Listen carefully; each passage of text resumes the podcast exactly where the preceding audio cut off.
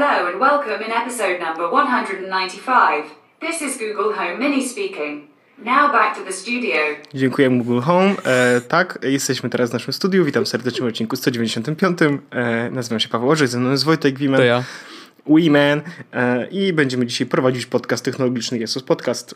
Ostatnie 2 tygodnie były dość ciekawymi odcinkami, bo jeden wyszedł przez przypadek, a drugi był tak zwanym trollingiem. To jest taki żart internetowy. To prawda. Natomiast dzisiaj wracamy do, jak to się mówi, regularnych odcinków. Mm-hmm. I prawda, mamy przygotowane tematy. Jest kanapa czarna. Oczywiście. Kamera ustawiona na kanapę i myślę, że wiadomo. Zatem chcesz zarabiać dużo pieniędzy w jedną noc? Oj, Wojtek. Przepraszam za kaszel, w Warszawie jest smog. To prawda i to smutne niestety, ale my sami nic z tym nie zrobimy. Wojtek, czy ja mogę zacząć? Chociaż wiesz co, nie. Ja...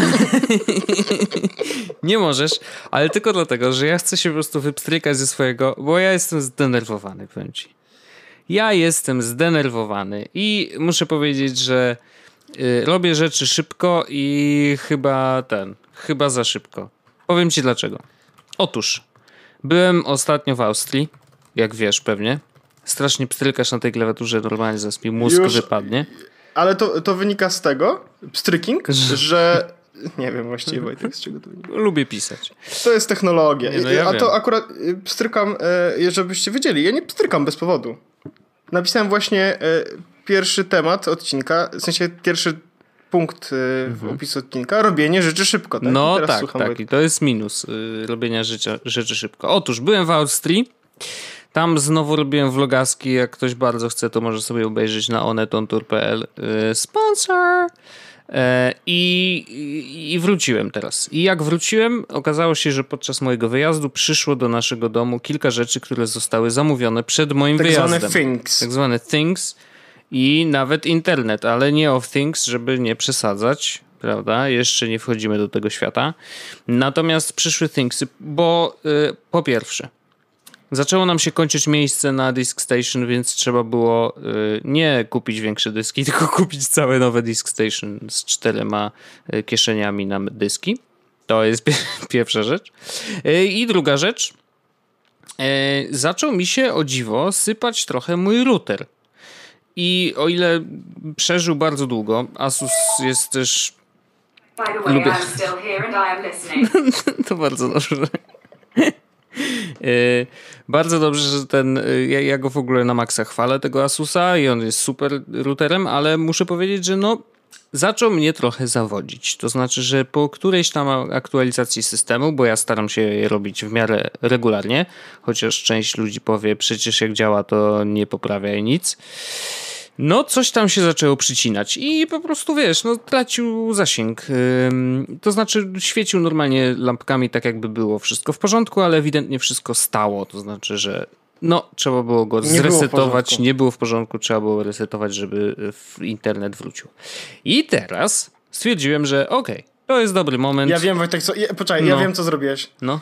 Automatyczny taki kliker, który od razu resetuje router. W sensie takiej postawiłeś na Raspberry Pi i on sam Nie? Nie, ale jest to bardzo ciekawe. Mógłbym to zrobić przez Internet of Things, tylko żeby nie działało, bo by było podłączone do tego Wi-Fi, co to nie działa. Więc... Szczegóły drobne. Stwierdziłem, że zainwestujemy w coś takiego, co nam tutaj zapewni internety na poziomie wysokiej klasy. Tak? Aha. I ta wysoka klasa charakteryzuje się tym, że wygląda zupełnie inaczej niż normalny router, ponieważ jest systemem Mesh Network, czyli nowość, czyli coś, co istnieje, ale jest coraz bardziej popularne, ponieważ jest to kilka urządzeń, które ze sobą gadają na zupełnie innych częstotliwościach niż gadają z urządzeniami, które masz w domu. To tak jak mężczyźni i kobiety, ja będę tłumaczył. Tak. I dzięki temu jakby te trzy pudełka, bo akurat ten zestaw składa się z trzech pudełeczek. To był żart w ogóle. Tak niezły. Te trzy pudełka gadają ze sobą na innych częstotliwościach, a z urządzeniami, które są wpięte do sieci i jeszcze na innych. I teraz sytuacja wygląda tak, że jak się przenosisz z jednego pokoju do drugiego, no to naturalnie twoje urządzenia automatycznie przełączają się na... Do tego, no tutaj cudzysłów wirtualny, routera, do którego mają najbliżej, albo który daje im najlepszą siłę sygnału. I to powinno działać automatycznie, nie powinniśmy się tym w ogóle zastanawiać, czy to działa, czy nie. Po prostu wszystko działa gdzieś tam w tle. I ten system, który ja kupiłem, nazywa się Linksys Velop. Nie jest to tanie urządzenie, ale, a raczej trzy urządzenia, ale zwykle plasuje się na wysokich pozycjach, jeżeli chodzi o wszelkie... A czemu nie Ubiquiti? Co? To jest kuźwa jeszcze droższe. Aha, może tak. Nie, no Velop rzeczywiście jest raczej na drugim miejscu, jeżeli chodzi o urządzenia. Zwykle, no, przynajmniej te wszystkie zestawienia, które widziałem, no to on plasował się na drugim miejscu. Głównie ze względu na to, że był za drogi według wszystkich recenzentów. Natomiast drugi system Orbi, chyba jakiś Orbi, coś tam, Netgeara, był zwykle na pierwszym miejscu, ale z kolei był ogromny. W sensie wizualnie po prostu to były takie wielkie dwie krowy, które też nie za pięknie wyglądały, więc stwierdziłem, ok, wolę coś mniejszego, podzielonego na trzy urządzenia, ale po prostu no, trudno, trzeba zapłacić za to trochę więcej. I jestem bardzo, bardzo na świeżo po konfiguracji tego wszystkiego. Konfiguracja nie jest zbyt długa, bo właściwie instalujesz aplikację i wszystko w tej aplikacji się dzieje. Mam z tym pewien problem, bo nie do końca... Znaczy jest to proste oczywiście, natomiast zdarzają się takie momenty, że wiesz... zapisuję i kręci kółko, nie? I nawet nie masz paska postępu, nie wiesz, czy to się dzieje, czy to się nie dzieje, czy apka się zawiesiła, czy wszystko jest w porządku. No i miałem taką jedną sytuację, że wszystko, dołączałem jakby kolejny węzeł, jak oni to nazywają, i po skonfigurowaniu nadajesz mu nazwę po prostu, że chcesz, żeby, nie wiem, to jest sypialnia, albo to jest biuro, albo to jest salon, nie? No i nadaję mu nazwę i on mieli i rzeczywiście, no, wydaje mi się, że chyba się apka zawiesiła, no bo mieliło zbyt długo, jak na nadanie głupiej nazwy, więc musiałem ją zabić. Wróciłem do niej, ona mówi, hej, chyba nie skończyłeś konfiguracji, więc skończmy ją. Wracam tam, a tu się okazuje, że już nie mogę nadać tej nazwy, którą nadałem wcześniej, tylko widzę na liście wyboru, że to jest na przykład sypialnia 2, a ja mówię nie, zaraz, jeżeli on mi mówi sypialnia 2, to prawdopodobnie ta nazwa jednak się zapisała, więc wchodzę z powrotem w urządzenia, rzeczywiście okazało się, że jednak ten zapis się powiódł. Więc to jest takie, wiesz, że ja nie za bardzo lubię aż takich uproszczeń, że nie wiem, co się dzieje. Że jakby, wiesz, nie wiem, czy się zacięło, nie zacięło i muszę później szukać. I to jest dość trudne, szczególnie dla takich zwykłych użytkowników, no to on zobaczy, że wiesz, zapisywanie i nie będzie wiedział w ogóle, co ma teraz zrobić, nie? Więc to jest słabe.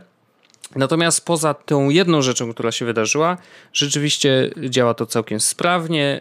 Telefon łączy się z każdym z tych węzłów przez Bluetootha, więc jakby nie ma tego utrudnienia, że musisz, wiesz...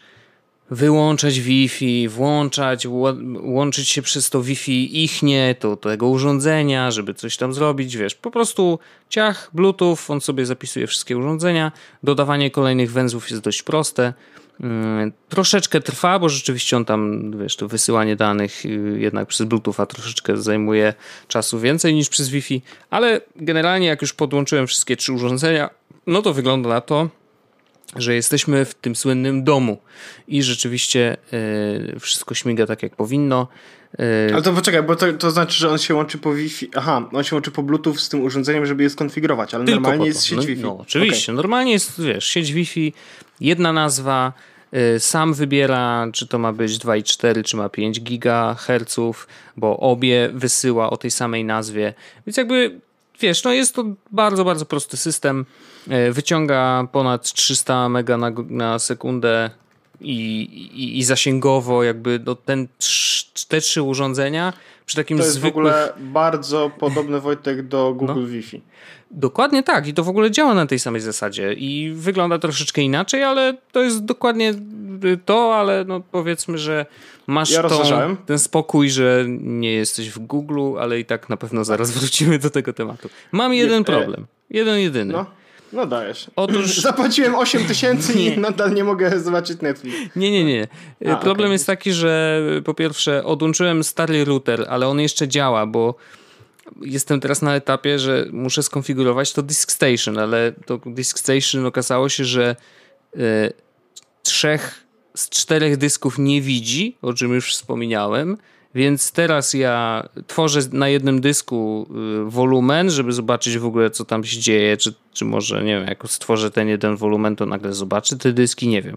Ale jeszcze było śmiesznie, bo jak włączyłem pierwszy raz, wiesz, załadowałem te dyski, włączam Disk Station i nagle taki pisk przeraźliwy, wiesz, że słychać, że jeden z tych talerzy dyskowych, no bo to są dyski 3,5 cala, więc normalnie mają stare talerze i tak dalej, więc słyszę, że ten talerz chyba to o coś obciera, nie wiem, jakiś jest problem, więc ewidentnie po pierwsze jeden dysk przyszedł ze sklepu walnięty, nie wiem jeszcze który, bo muszę to sprawdzić, a po drugie Disk Station wykrywa tylko jeden z tych 4, także jest śmiesznie, a jeszcze jedna rzecz, oba Disk Station, bo wiesz, chciałem zrobić taką konfigurację, żeby się stare Disk Station przekopiowało na nowe i stare będę mógł sobie zaorać i będę miał czyste 2 dyski.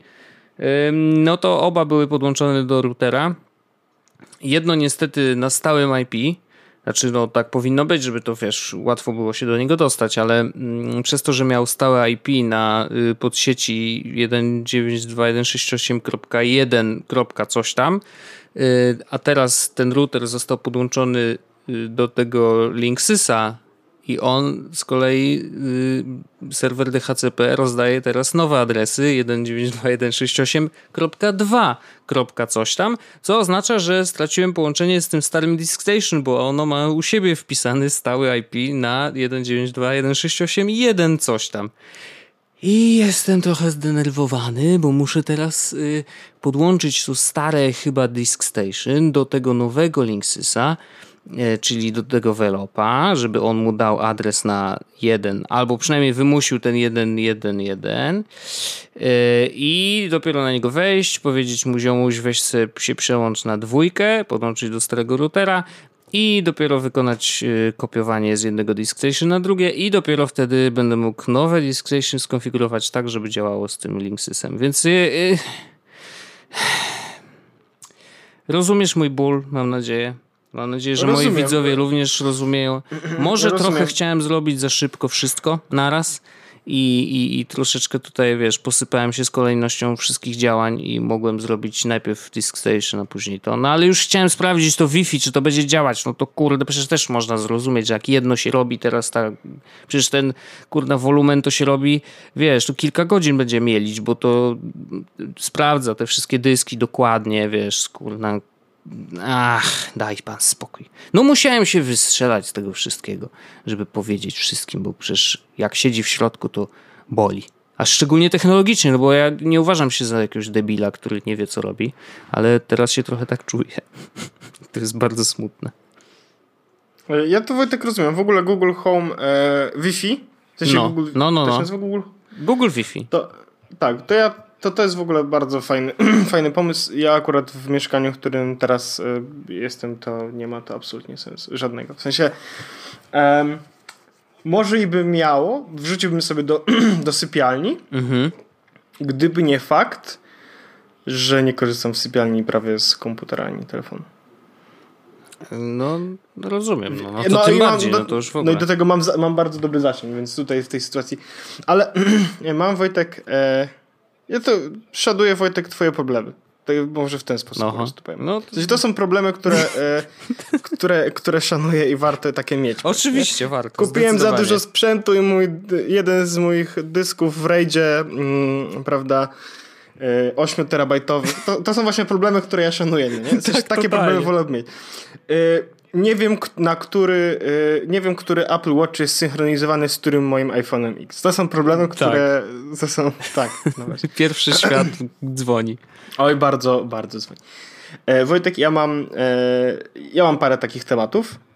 Jedne z nich są szybsze, drugie są mniej szybkie, ale chciałem o nich powiedzieć. No. Tak? I to jest też dla osób, którym odpowiadałem na wąsaczach albo na Twitterze, opowiem w następnym odcinku, to jest ten moment, w którym opowiadam. I mam pierwszy temat bardzo szybki. Wojtek, przyjechał mój zakup z AliExpress, moja szczoteczka soniczna Xiaomi. No dobra. Więc szybka recenzja, myję zęby. Dobra, i teraz dalej. Co my tu mamy w liście tematów? Folks. W sensie to była serio recenzja. Ona myje zęby, no jest spoko. I kosztowała 140 zł i właściwie to jest bardzo fajne. No to super. Ładnie wygląda i tak dalej. Dobra, Folks. To jest ta nowa wirtualna sieć. I w końcu udało mi się dorwać starter, w końcu udało mi się troszeczkę tam się pobawić. I mam parę takich różnych rzeczy, o których chciałem powiedzieć. I sobie muszę wziąć tutaj, prawda, moje notatki. I teraz tak. Pierwsza rzecz. Folks to jest sieć, która niby ma działać wirtualnie, co znaczy, że w sytuacji, w której nie korzystasz, to możesz sobie wyłączyć subskrypcję, trochę jak Netflix niby, nie? No okej. A tak naprawdę to jest prepaid, postpaid zrobione w taki sposób, wiesz, mieszany troszeczkę. I teraz Folks to jest sieć tak naprawdę zrobiona na która tak naprawdę jest playem troszeczkę. No, jeśli chodzi o no bo na jeśli ich chodzi o działa, nie? Tak, jeśli chodzi o zasięg, to korzysta też z nadajników głównie, w sensie ze wszystkich, tak? Jest roaming też ten lokalny, natomiast głównie z nadajników playa. Jak teraz się ktoś zarejestruje w Folks, to dostaje chyba 3 miesiące za darmo, a jak skorzysta z kodu, który ja jeszcze tam wrzucę, to dostaje chyba kolejny miesiąc za darmo, albo w ogóle może się dopiero wtedy zarejestrować. I ten kod właśnie już tutaj umieszczam, żeby nie zapomnieć. To się nazywa u mnie darmowa subskrypcja. A ty też dostajesz coś, nie? Tak, ja dostaję też miesiąc za darmo wtedy. Dobra, miesiąc, no spoko. Więc to jest miesiąc za miesiąc. I teraz płaci się 39, tak? Dobrze pamiętam? 39 zł miesięcznie, 29 zł miesięcznie, 29,99 za nielimitowane rozmowy do wszystkich. No. Za 20 gigabajtów internetu w Polsce. Bardzo spoko. 1,5 gigabajta internetu w Unii Europejskiej. Mało. Oraz każdy dodatkowy gigabajt można kupić za 2 zł. Gigabajt za 2 zł. Okej. Okay. Więc to są bardzo spoko ceny. Do tego... A czy są pakiety jakieś europejskie? W sensie, żeby sobie rozszerzyć ten? Wiesz co? Już zobaczę. Szczegóły użycia. Ta aplikacja nie jest najlepsza niestety. Nie widzę, żeby można było...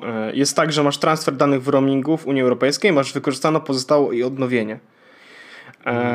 A jeśli potrzebujesz więcej internetu, w ogóle najlepsze jest to, że jak wchodzisz w statystyki wykorzystania internetu, to ja mam tutaj ile wykorzystałem, pozostało ile gigabajtów. Jest baton dodatkowy internet. Jak go naciśniesz, to jest Fusce Pretium Semper Odio Set Portorio Sapien Pesuere Nec. Okej. Czyli $1 i tam po prostu nie uzupełnia. Więc jak chcesz tak naprawdę więcej internetu, to trzeba napisać do nich na czacie. Jak się wykorzysta internet, to spada prędkość do 64 kilobitów na sekundę. Kilobajtów na sekundę. Więc słabo. Plusem kolejnym jest to, że numer w ogóle się wybiera samemu. Każdy ma końcówkę 450, potem kolejną cyferkę to jest 1, 2, 3 chyba można wybrać, 0, 1, 2, 3 i potem kolejne 5 cyfr można sobie wybrać samemu. W sensie dokładnie taki, jaki się chce. A to fajne. I proces wygląda w ogóle tak, że kiedy się zarejestrujesz, wybierasz sobie numer telefonu, zamawiasz sobie kuriera i ten kurier polega na tym, że po prostu przywozi ci Uber kartę. Ja musiałem zamówić 3 razy na przestrzeni tygodnia, w końcu się udało, przyjechał do mnie Uber, wsiadłem do samochodu na chwilę, pokazałem mu mój dowód osobisty, on mi w aplikacji, którą miał u siebie, potwierdził, że faktycznie Paweł Orzech i mój PESEL się zgadza. Dał mi starter, który wygląda jak taka jednorazowa torebka strunowa z marihuaną i w środku zamiast marihuany jest karta SIM i do tego ten dzyndzel, żeby kartę SIM wyciągnąć. Dzyndzel to jest bardzo dobry pomysł. Bardzo sprytny. Bardzo dobry pomysł. Bardzo to jest sprytne. I proces aktywacyjny polega na tym, że trzeba właśnie jeszcze nie wkładając karty albo wkładając, ale będąc na Wi-Fi, zeskanować kod QR z tej karty. Mhm. On wtedy jakby łączy tą konkretną kartę z tym numerem telefonu, wtedy wkładasz kartę do telefonu i po prostu już działa. Dostajesz informację, że twoja subskrypcja jest aktywna, kiedy pobierą ci pierwsze pieniądze i tak dalej, i tak dalej. Okay.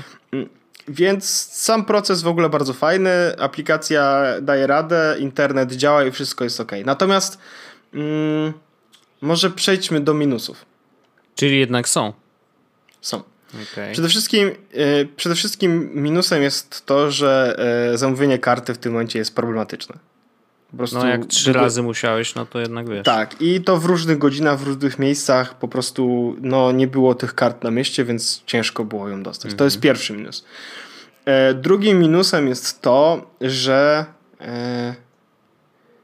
nie można właśnie dokupić pakietu internetu po prostu z palca, tylko trzeba do nich pisać. To jest niewielki minus, bo mimo wszystko dostajesz 20 GB. Natomiast poważniejszym minusem jest to, że prędkość tak w ogóle jest dużo niższa niż na przykład w New Mobile. Prędkość taka normalna. Mhm.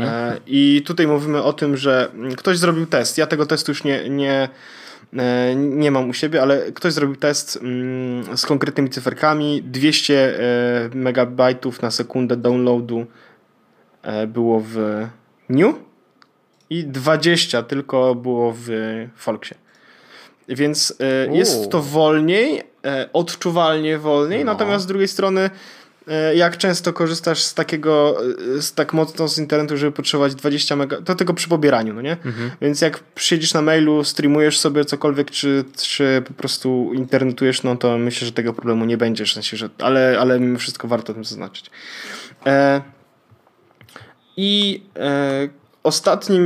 Ostatnią rzeczą jest to, że właściwie to już minusów chyba nie będzie więcej. Plus będzie jeszcze taki, że ten support, który oni mają, bo tak jak mówię, że trzeba napisać do supportu, jest bardzo, ale to bardzo responsywny. Naprawdę działają szybko i są sympatyczni, więc nie ma z tym problemu. I teraz, jeśli ktoś jakby chciałby przejść na jakąś usługę na kartę i mieć właśnie dużo internetu i tak dalej, a lubi zasięg Play, bo ma dobry zasięg Play, istnieją tacy ludzie, którzy nie mają problemu z zasięgiem Play, to zdecydowanie Folks jest dobrą opcją. Natomiast Mobile Vikings jest opcją dużo, dużo lepszą, bo oni też korzystają z nadajników Playa, a mają szybszy internet i mają go więcej. I przy sytuacjach, kiedy doładowujesz internet na bieżąco, w sensie masz włączone na przykład auto doładowanie, to internet, który ci się doładuje, on się kumuluje i nie przepada. Okej, spoko. To znaczy, że jak na przykład ładujesz tak, żeby mieć 15 GB co miesiąc, a wykorzystujesz tylko 10, no to po roku masz dodatkowe 60 GB. Więc to jest spoko. A jeśli ktoś w ogóle szuka lepszej usługi, to moim zdaniem New na razie wygrywa, ale to już wielokrotnie mówione. Także Folks, tak było sprawdzone i jeśli ktoś... Ja na przykład tą kartę sobie wrzuciłem do secondary phone i internet się przyda. To jest... na przykład jak wychodzę gdzieś i potrzebuję sobie zrobić router, to wykorzystuję właśnie Folks, bo wiem, że tam jest dużo internetu, dużo więcej niż w Playu w tym momencie. Dobra, to był mój taki pierwszy temat, na którym mam nadzieję, że odpowiedziałem na wszystkie pytania, które ludzie mieli na temat Folks. I mam jeszcze Google Home Mini. I to jest w ogóle, jeszcze jedno, tylko sobie dopiszę jeden punkt. To jest ciekawe w ogóle. No bo już słyszeliśmy dzisiaj, prawda? Tak, w ogóle Google Home, który miałem, ten jakby pełnowymiarowy, mówiłem, że to jest z pracy.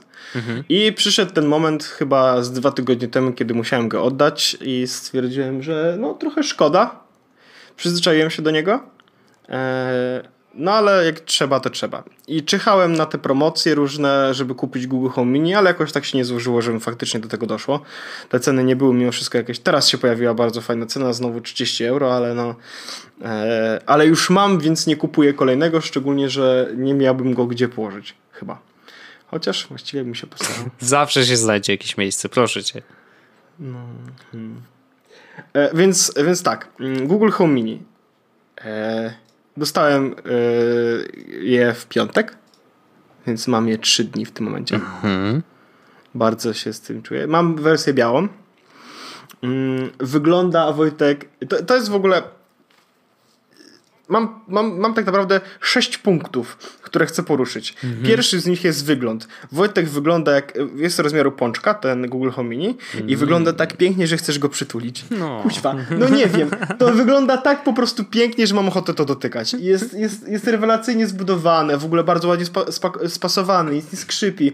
W ogóle zapakowane, Wojtek, jest w taki ładny sposób. Na zasadzie dostajesz kwadratowe takie pudełko. Mhm. Z każdej strony jest białe, oprócz jednej strony, gdzie ma niebieskie, jest tam... Piksele też mają niebieskie tło albo zielone tło i napisane jest ten piksel, a tutaj po prostu jest niebieskie tło z Google Home Mini i tak dalej. Mhm. Otwierasz pudełko z góry i widzisz tylko ten Google Home Mini. Taki, wiesz, pączek.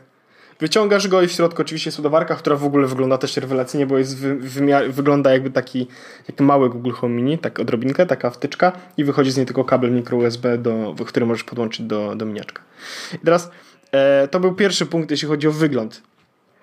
Jeśli chodzi o działanie. Jak ktoś pamięta moją recenzję Google Home'a dużego, to mini się nie różni niczym, poza tym, że ma mniej głośników i mniej mikrofonów, ale poza tym działa równie dobrze.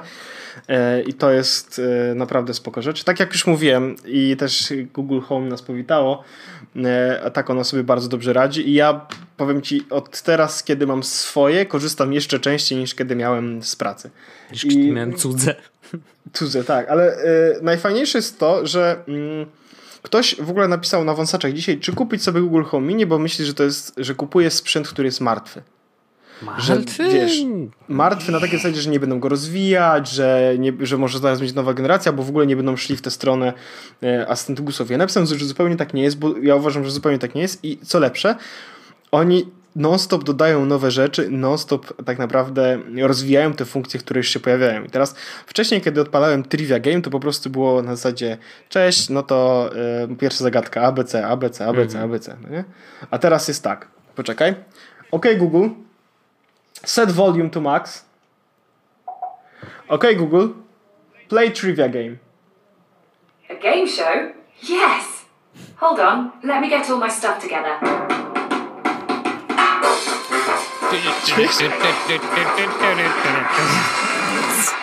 Co tu się dzieje? Welcome to Are You Feeling Lucky? It's like a game show, but you don't win any money or prizes. Świetne.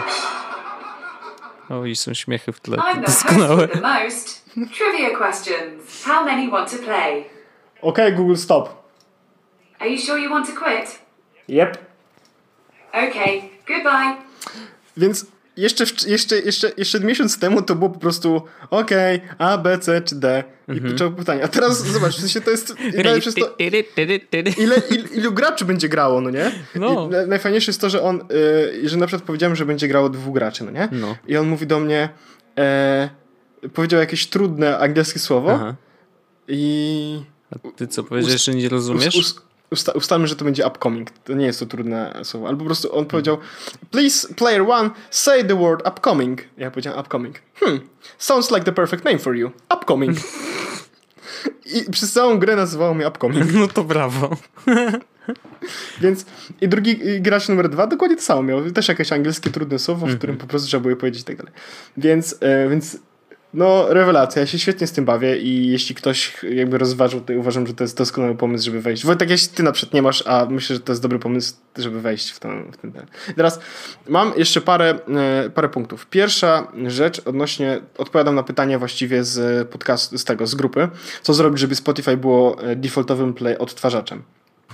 Na Google Home Mini, tak? Znaczy na Google Home w ogóle. Tak, no. Tak. Bo w Polsce on mówi, że trzeba, że nie jest defaultowy, nie wiem jaki jest defaultowy, więc trzeba mówić on Spotify, coś tam, play something, on Spotify. A, okej. Natomiast jeśli uruchomisz aplikację i masz telefon, ja akurat robiłem to na Androidzie, nie wiem jak to wygląda na iPhone'ie, wow, nie wiem, że to mówię, to zmienisz region na Stany, to aplikacja się bardzo mocno rozrasta. A, no proszę. I w aplikacji można wtedy zobaczyć właśnie... jaką usługę jako defaultową się używa. Mhm. I tam zmieniłem, że to było Spotify i teraz oczywiście jest jako przykład, prawda? OK Google, play All Star. OK All Star by Smash Mouth. Oczywiście. Here it is on Spotify. I już. Więc... Okej, Google, stop! Stop! Okej, Google! Okej, Google! Stop! Please, stop! To cudowne. Dobrze, poczekaj. Okej, Google, set volume to 40%. Dobra. I teraz... Teraz tak. Kolejna rzecz, której nie ma w Polsce, a która jest mega jakby sprawia, że chce się z tego korzystać, to jest właśnie... Czekaj, zrobię sobie tylko, żeby ten volume... z której sprawia, że chce się korzystać, to jest Google Assistant. I nie ma go w Polsce tak naprawdę, jeśli chodzi o aplikację. Mhm. Nie ma... Na Androidzie w większości wypadków też Google Assistant. Natomiast jak się uruchomi akurat region Stany, to wtedy się Google Assistant na Androidzie u mnie pojawił. I teraz w Polsce da się na iPhone'ie zrobić Google Assistant, jak się przerzucisz do amerykańskiego sklepu. W sensie App Store. Ja to zrobiłem. Efekt jest taki, że mam aplikację na iPhone'ie Assistant, która no, jest tak naprawdę Google Assistantem. Bardzo, ale to bardzo fajnie to działa. Mam po prostu taki jakby czat otwarty z Google Assistantem, w którym mogę do niego pisać i on mi oczywiście odpowiada albo robi różne akcje. Pozwala to też kontrolować Google Home, będąc poza domem, co jest mega super opcją. I jako przykład, na przykład wracałem pewnego razu do domu w weekend i stwierdziłem, kurde, fajnie było, jakby grały piosenki świąteczne. Więc napisałem do Google Assistant po prostu, a właściwie nawet zrobiłem coś takiego. Tu jest przycisk taki mikrofonu. Play Christmas songs in the living room. Zrobiłem tak i wchodzę do domu i w tym momencie w domu słychać, albo nie słychać, bo jest zrobiony volume. No, leci sobie. Okej, Google, stop. I więc jest bardzo dużo fajnych zastosowań do Google Home, które można robić, kiedy ma się Google Assistant na telefonie. Naprawdę to jest mega opcja. Oczywiście opcja wstajesz, mówisz good morning i on wtedy ci mówi, co się działo w newsach, jaka jest dzisiaj pogoda. Jeśli masz konto @gmail.com, to ci mówi, co jest w swoim kalendarzu, bo na Google tych, jak masz własną domenę, to nie działa niestety. To jest jedyny minus, taki dość poważny i nie wiadomo kiedy, nie ma słowa, żeby to wprowadzą. Pewno to zrobię, natomiast nie ma oficjalnej informacji o tym. I teraz jest jeszcze jedna kwestia na temat prywatności, bo ktoś mi napisał, że snowdenizacja orzechowego życia, natomiast prywatność taka, że mam wiretap na chacie. I jest w tym jakaś prawda. Nie da się tego ukryć. No okej. Natomiast wszystko zależy od tego, jaki masz, jakby to się nazywa po angielsku, threat model, czyli jakby przed kim chcesz się snowdenizować, tak? Jeśli chcesz się snowdenizować na pełne, no to w ogóle nie powinieneś używać internetu nie przez Tora, tak? A jeszcze w ogóle w domu najlepiej go nie mieć i tak dalej. Natomiast jeśli twoim celem jest na przykład to, żeby po prostu mieć nie być wszędzie w Google, to jest to możliwe nawet posiadając Google Home, bo ja na przykład mam bardzo dużo rzeczy poza Googlem, więc Google Home jest dla mnie tylko i wyłącznie taką trochę zabawką i jednocześnie właśnie odtwarzaczem muzyki. Jedyne informacje, które ode mnie uzyskuje, to są te, które faktycznie mu przekazuję. I ktoś może powiedzieć, ale on przecież może słuchać na bieżąco tego, co mówię. Oczywiście tak jest. Znaczy może tak być. Natomiast jak zapytałem się, czy jest connected to the NSA, to powiedział, że nie. I że mam privacy guide zobaczyć sobie na stronie Google. Czyli jesteś bezpieczny. Jak powiedziało, że nie, no to jakby jak powiedziało, że nie, to wiadomo. Jest spoko. No. Więc no nie wiem. Jest to jakiś trade-off. Natomiast nie ukrywam, że ten trade-off w tym momencie jest daje bardzo dużo wartości dla mnie. Nie? Że ja dam trochę informacji o sobie, jak na przykład miejsce, w którym mieszkam, ale dostaję z samego rana o godzinie 7 rano powiadomienie z Google Assistant na moim telefonie. Cześć Paweł, pogoda dzisiaj będzie w Warszawie taka i taka i taka. Okej. To jest rzecz, która mnie budzi, powiedzmy, nie?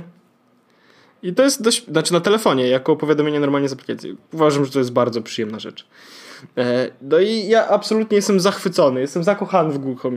W ogóle jak teraz się pojawił Google Home Max, no nie? To takie bydło. To wielkie, no. To nawet zacząłem to rozważyć. Mówię, 1600 zł to będzie kosztowało mniej więcej. Ale shit, taka wielka skrzynka położyć sobie po prostu, wiesz, zrobić... Tylko, że u mnie też jakbym puścił, to sąsiedzi mnie wyrzucili z domu. Jest duża szansa. Ale mega polecam i mega jestem zachwycony. Aż dzisiaj rozważałem... A ile kosztuje Google Pixel 2? No, także tak. Bo w Stanach pojawił się program Trade-in i wtedy możesz kupić Pixela za $200. Czy tam $300. Okej. No to no bo, spoko. Czyli dałbym mojego 7 plusa, tak? I zostaje w zamian za 1000 zł Pixela 2. Więc... No, coś nad czym można się zastanowić, prawda? Szczególnie, że zdjęcia. God damn it. No, wiesz, no trzeba myśleć, no. Ale do jakiejś rzeczy tak naprawdę używasz? No bo teraz się bawisz, nie? Wiadomo, że na pewno będziesz korzystał często, ale znaczy... czy już udało ci się, wiesz, wdrożyć korzystanie z tego...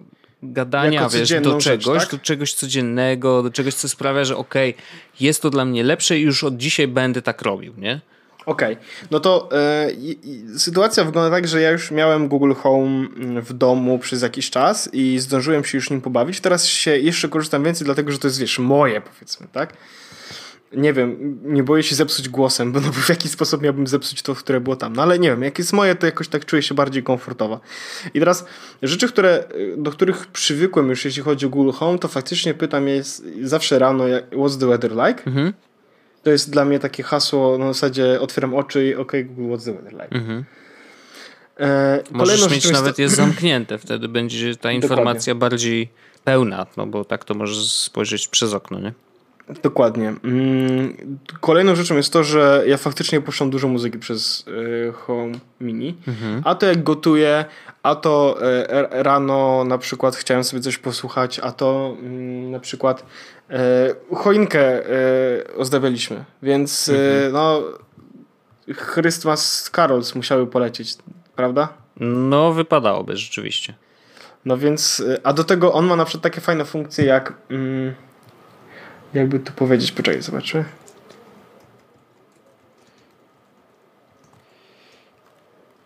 Okay, Google. Play that song that goes by Last Christmas I Gave You My Heart. Okay, Last Christmas by Wham. Here it is on Spotify. No, czyli gramy. Nawet... Okay, Google, stop. O Jezus, nie, to będzie już chciało. Tych też będzie tam do końca odcinka. Zdejmą nas z tych podcastów. A widziałeś, że... Google, stop! Widziałeś, że podcasty ten działają? W sensie, że jakieś są te... Statystyki są, zaraz zobaczę. No właśnie, zaraz zobaczę. Jestem ciekawy. No, więc to jest rzecz, której korzystam. Trivia Games są też spoko. I jeszcze robię coś takiego jak broadcast. Jak nie mamy w domu i chcę coś przekazać, to po prostu mogę zrobić... Wiesz, piszę do asystenta broadcast i podaję komunikat i on to czyta na głos. Okej, no to jest... Aha, bo to jest to... A, czyli to jest to, że jak masz kilka urządzeń, to możesz mu powiedzieć, żeby powiedz to na wszystkich urządzeniach, bo na przykład dzieciaki trzeba na obiad zebrać. Dokładnie tak. Okej. Więc to jest bardzo spoko. A poza tym, no, głównie to są takie, wiesz... Problem polega na tym, że angielski dalej nie jest moim pierwszym językiem, przez co, wiesz, muszę się zastanowić albo muszę wiedzieć, jak coś sformułować. Mhm. Ale te rzeczy właśnie jak pytanie się o pogodę, puszczanie muzyki czy granie w gry, to są rzeczy, które bez problemu mogę robić i które bez problemu robię codziennie. Jak pytam też na przykład, jaki dzień będzie 15 grudnia 2030 roku? Okej. Wojtek. No?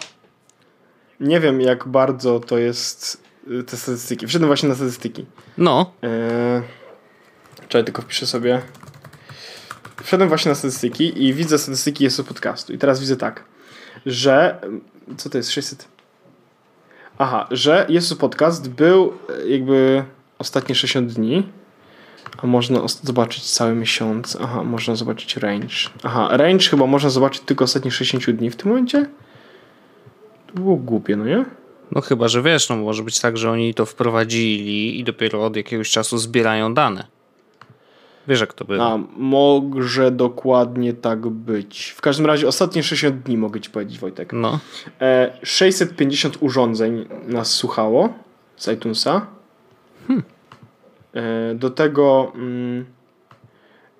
w sumie przesłuchano Jesus Podcast 2000 godzin w tym czasie.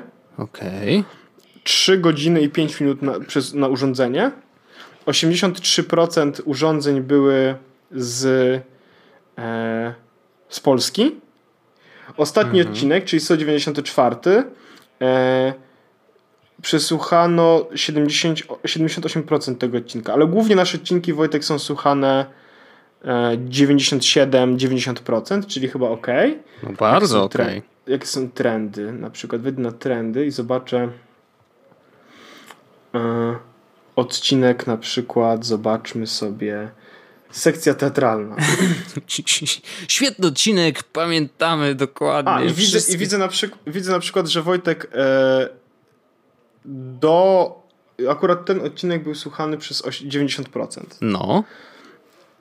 I do 56 minuty słuchało nas 80%, do 57 70%,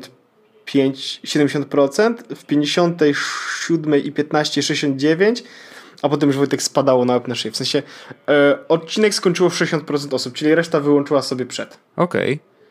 To jest taka ciekawostka. No to takie niezłe odcinki na YouTubie. Zwykle właśnie jakby te dobre charakteryzują się tym, że mają powyżej tych 60% obejrzenia. Znaczy w ogóle obejrzenia, nie? Mamy na przykład odcinek pod tytułem Zapisałem Cię na newsletter.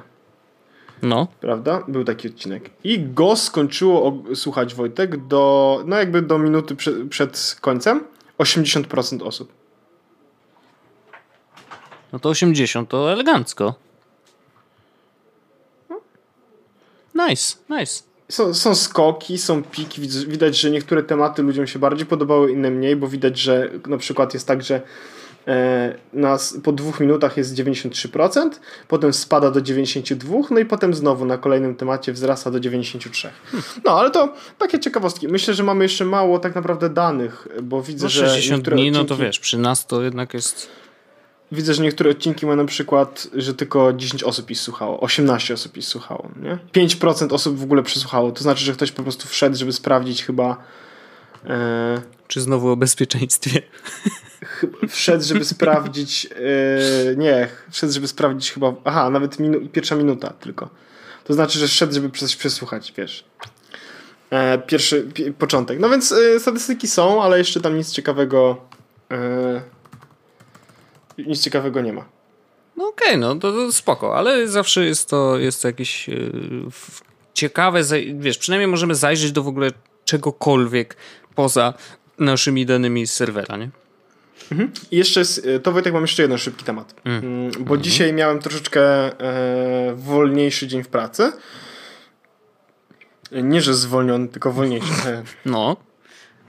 I spędziłem trochę czasu z Pawłem, który w Senfino zajmuje się tak naprawdę szerzeniem wirtualnej rzeczywistości poza wirtualną rzeczywistość. Oho. I usiadłem, Paweł mówi, wiesz co, to ja tutaj muszę coś zaprojektować, ty możesz sobie posiedzieć i coś sobie porobić, jak chcesz. I wszedłem do jego pracowni wirtualnej, która składa się z HoloLensów, HTC Vive, Oculusa, Mixed Reality Device od Dell i oczywiście paru komputerów z mocnymi z tymi podzespołami po to, żeby to wszystko udźwignąć. I teraz Paweł coś tam rysował na HTC Vive'ie, robił jakieś właśnie... A to ja, Wojtek, stukam lizakiem, nieważne.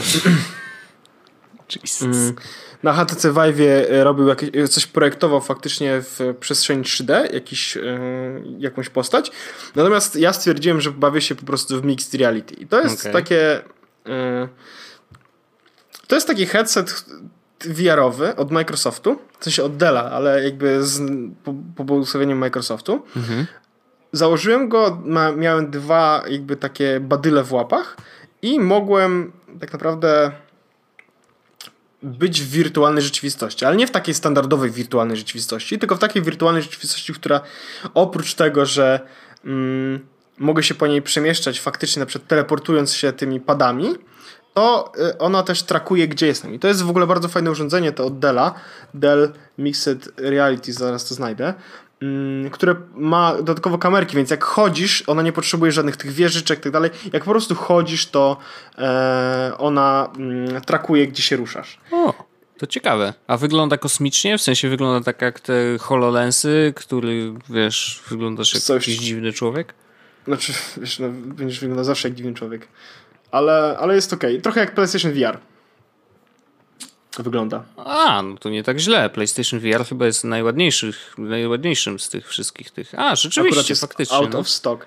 I tutaj ono kosztuje $450, natomiast jak się kupuje w ogóle nowy komp, to jest za $100 na przykład, czy coś takiego. Także jeśli chodzi o zakup, to jest spoko opcja. I teraz ja, Wojtek, pobawiłem się troszeczkę w tej przestrzeni, która tam była. To akurat było Pawła biuro. W sensie, wiesz, zbudowane były ściany, na ścianach były poprzeszane aplikacje, był widok na przykład na jezioro. Jak się odwróciłem, to za mną na przykład stały takie małe posążki, z każdy ten posążek był jedną z aplikacji. No po prostu zrobione wirtualne biuro, naprawdę bardzo ze smakiem, no ale Paweł jest designerem, więc to też nie jest problem. No. I uruchomiłem sobie, Wojtek, aplikację, pograłem sobie w Superhot w wersji VR-owej. O, to szacun. I powiem ci, przede wszystkim tak, to jest dobre gówno. Okej. A po drugie, lepiej grać, jak się nie siedzi na fotelu. To jest taka recenzja. Wow. Bo siedziałem na fotelu i ciężko było mi kulę mijać. No, jest to dość zrozumiałe. Zdziwili się, jak daleko przeszedłem przez grę. Nie ruszając się. Nie. Nice. Bo ja chyba z 30 razy rozpoczynałem tę grę tak naprawdę, no bo wiesz... No tak. No bo umierałem, i musiałem od nowa zaczynać, a to wszystko dlatego, że siedziałem i po prostu łatwo było do mnie strzelić. Więc, ale potem już wstałem i było świetnie. Naprawdę rewelacja i naprawdę zacząłem się zastanawiać, czy Mixed Reality headset to nie jest rzecz, którą, Wojtek, powinno się mieć. Ale Mixed Reality... poczekaj, bo zastanawiam się, jakby... Spróbuję sobie poukładać.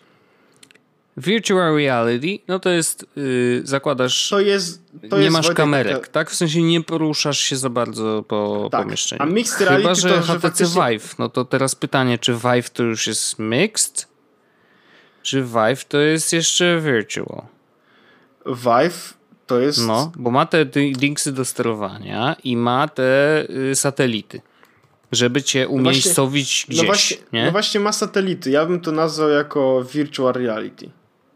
Okay. To jest Virtual Reality. Oni nazywają to Virtual Reality. No dobra. A Mixed Reality to są te headsety właśnie jak ten Dell Vision. Ale można kupić w ogóle taniej. Widzę, że jest Lenovo Explorer Windows Mixed Reality Headset with Motion Controllers. No bo oni tam sypnęli tymi za $300.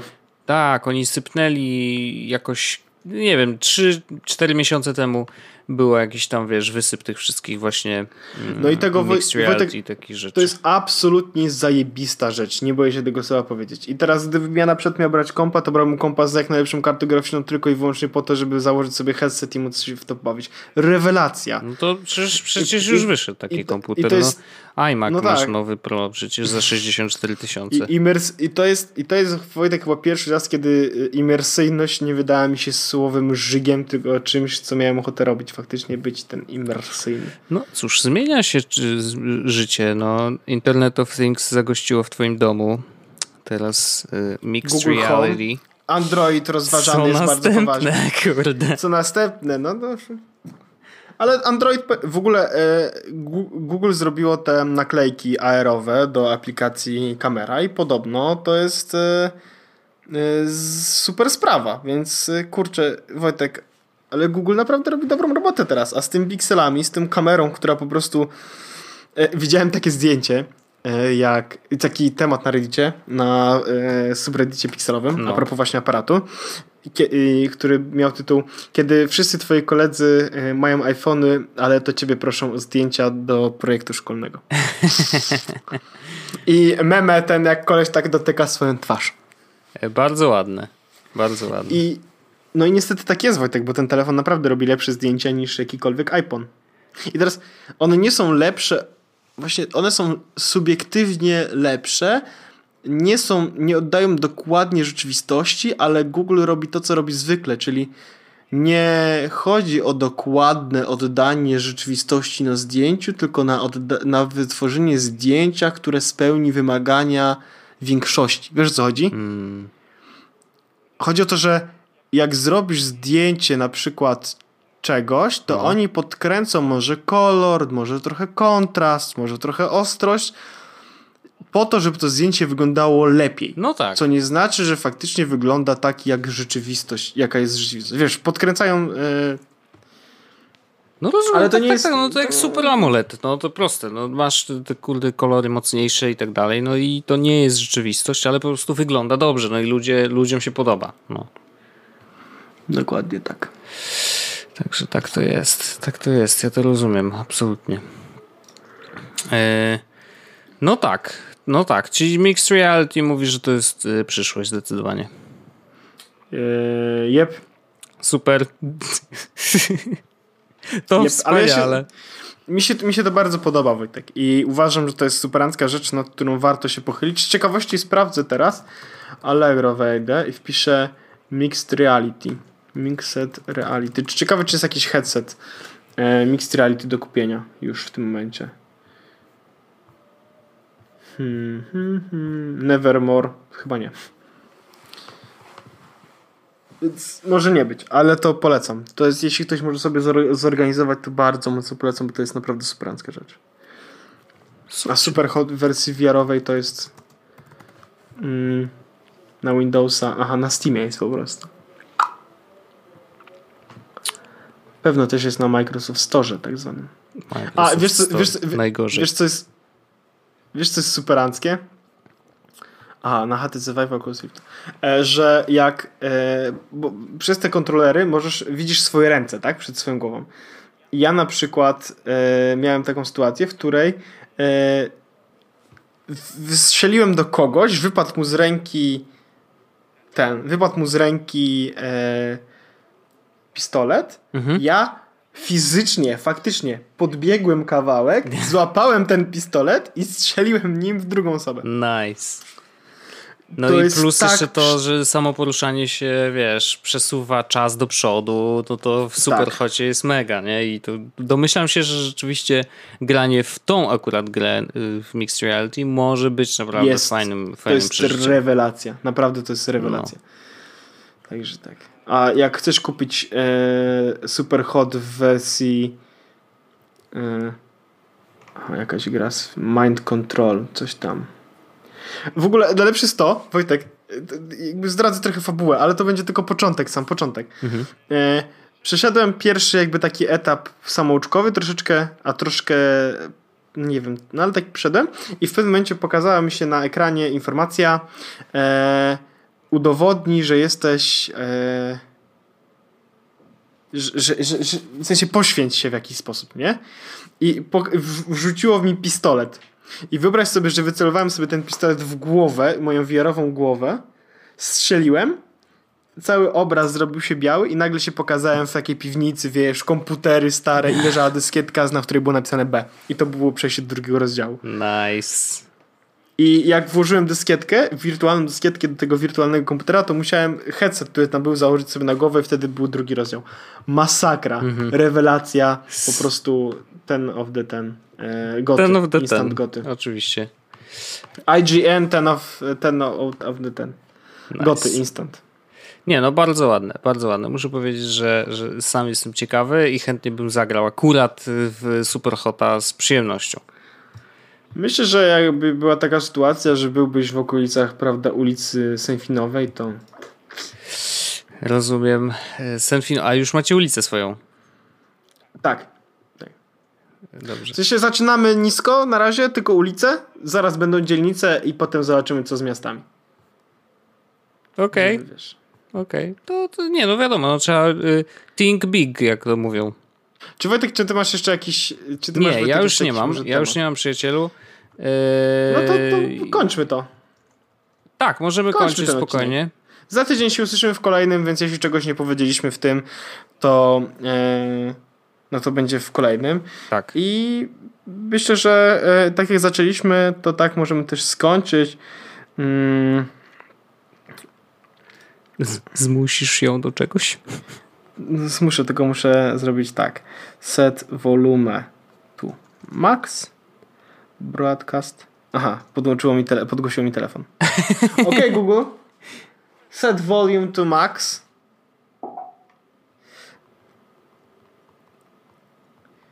Zrobię tak. Mogę? TikTok. Bye bye, listeners. No dziękuję bardzo. Kłaniam się nisko. Dziękuję bardzo. Bardzo serdecznie. Do przyszłego tygodnia. Do przyszłego tygodnia. Pa, pa. Więc... Okej, Google, stop. Stop. Okej, Google. Okej, Google. Stop. Please, stop. Jest Podcast o technologii z wąsem.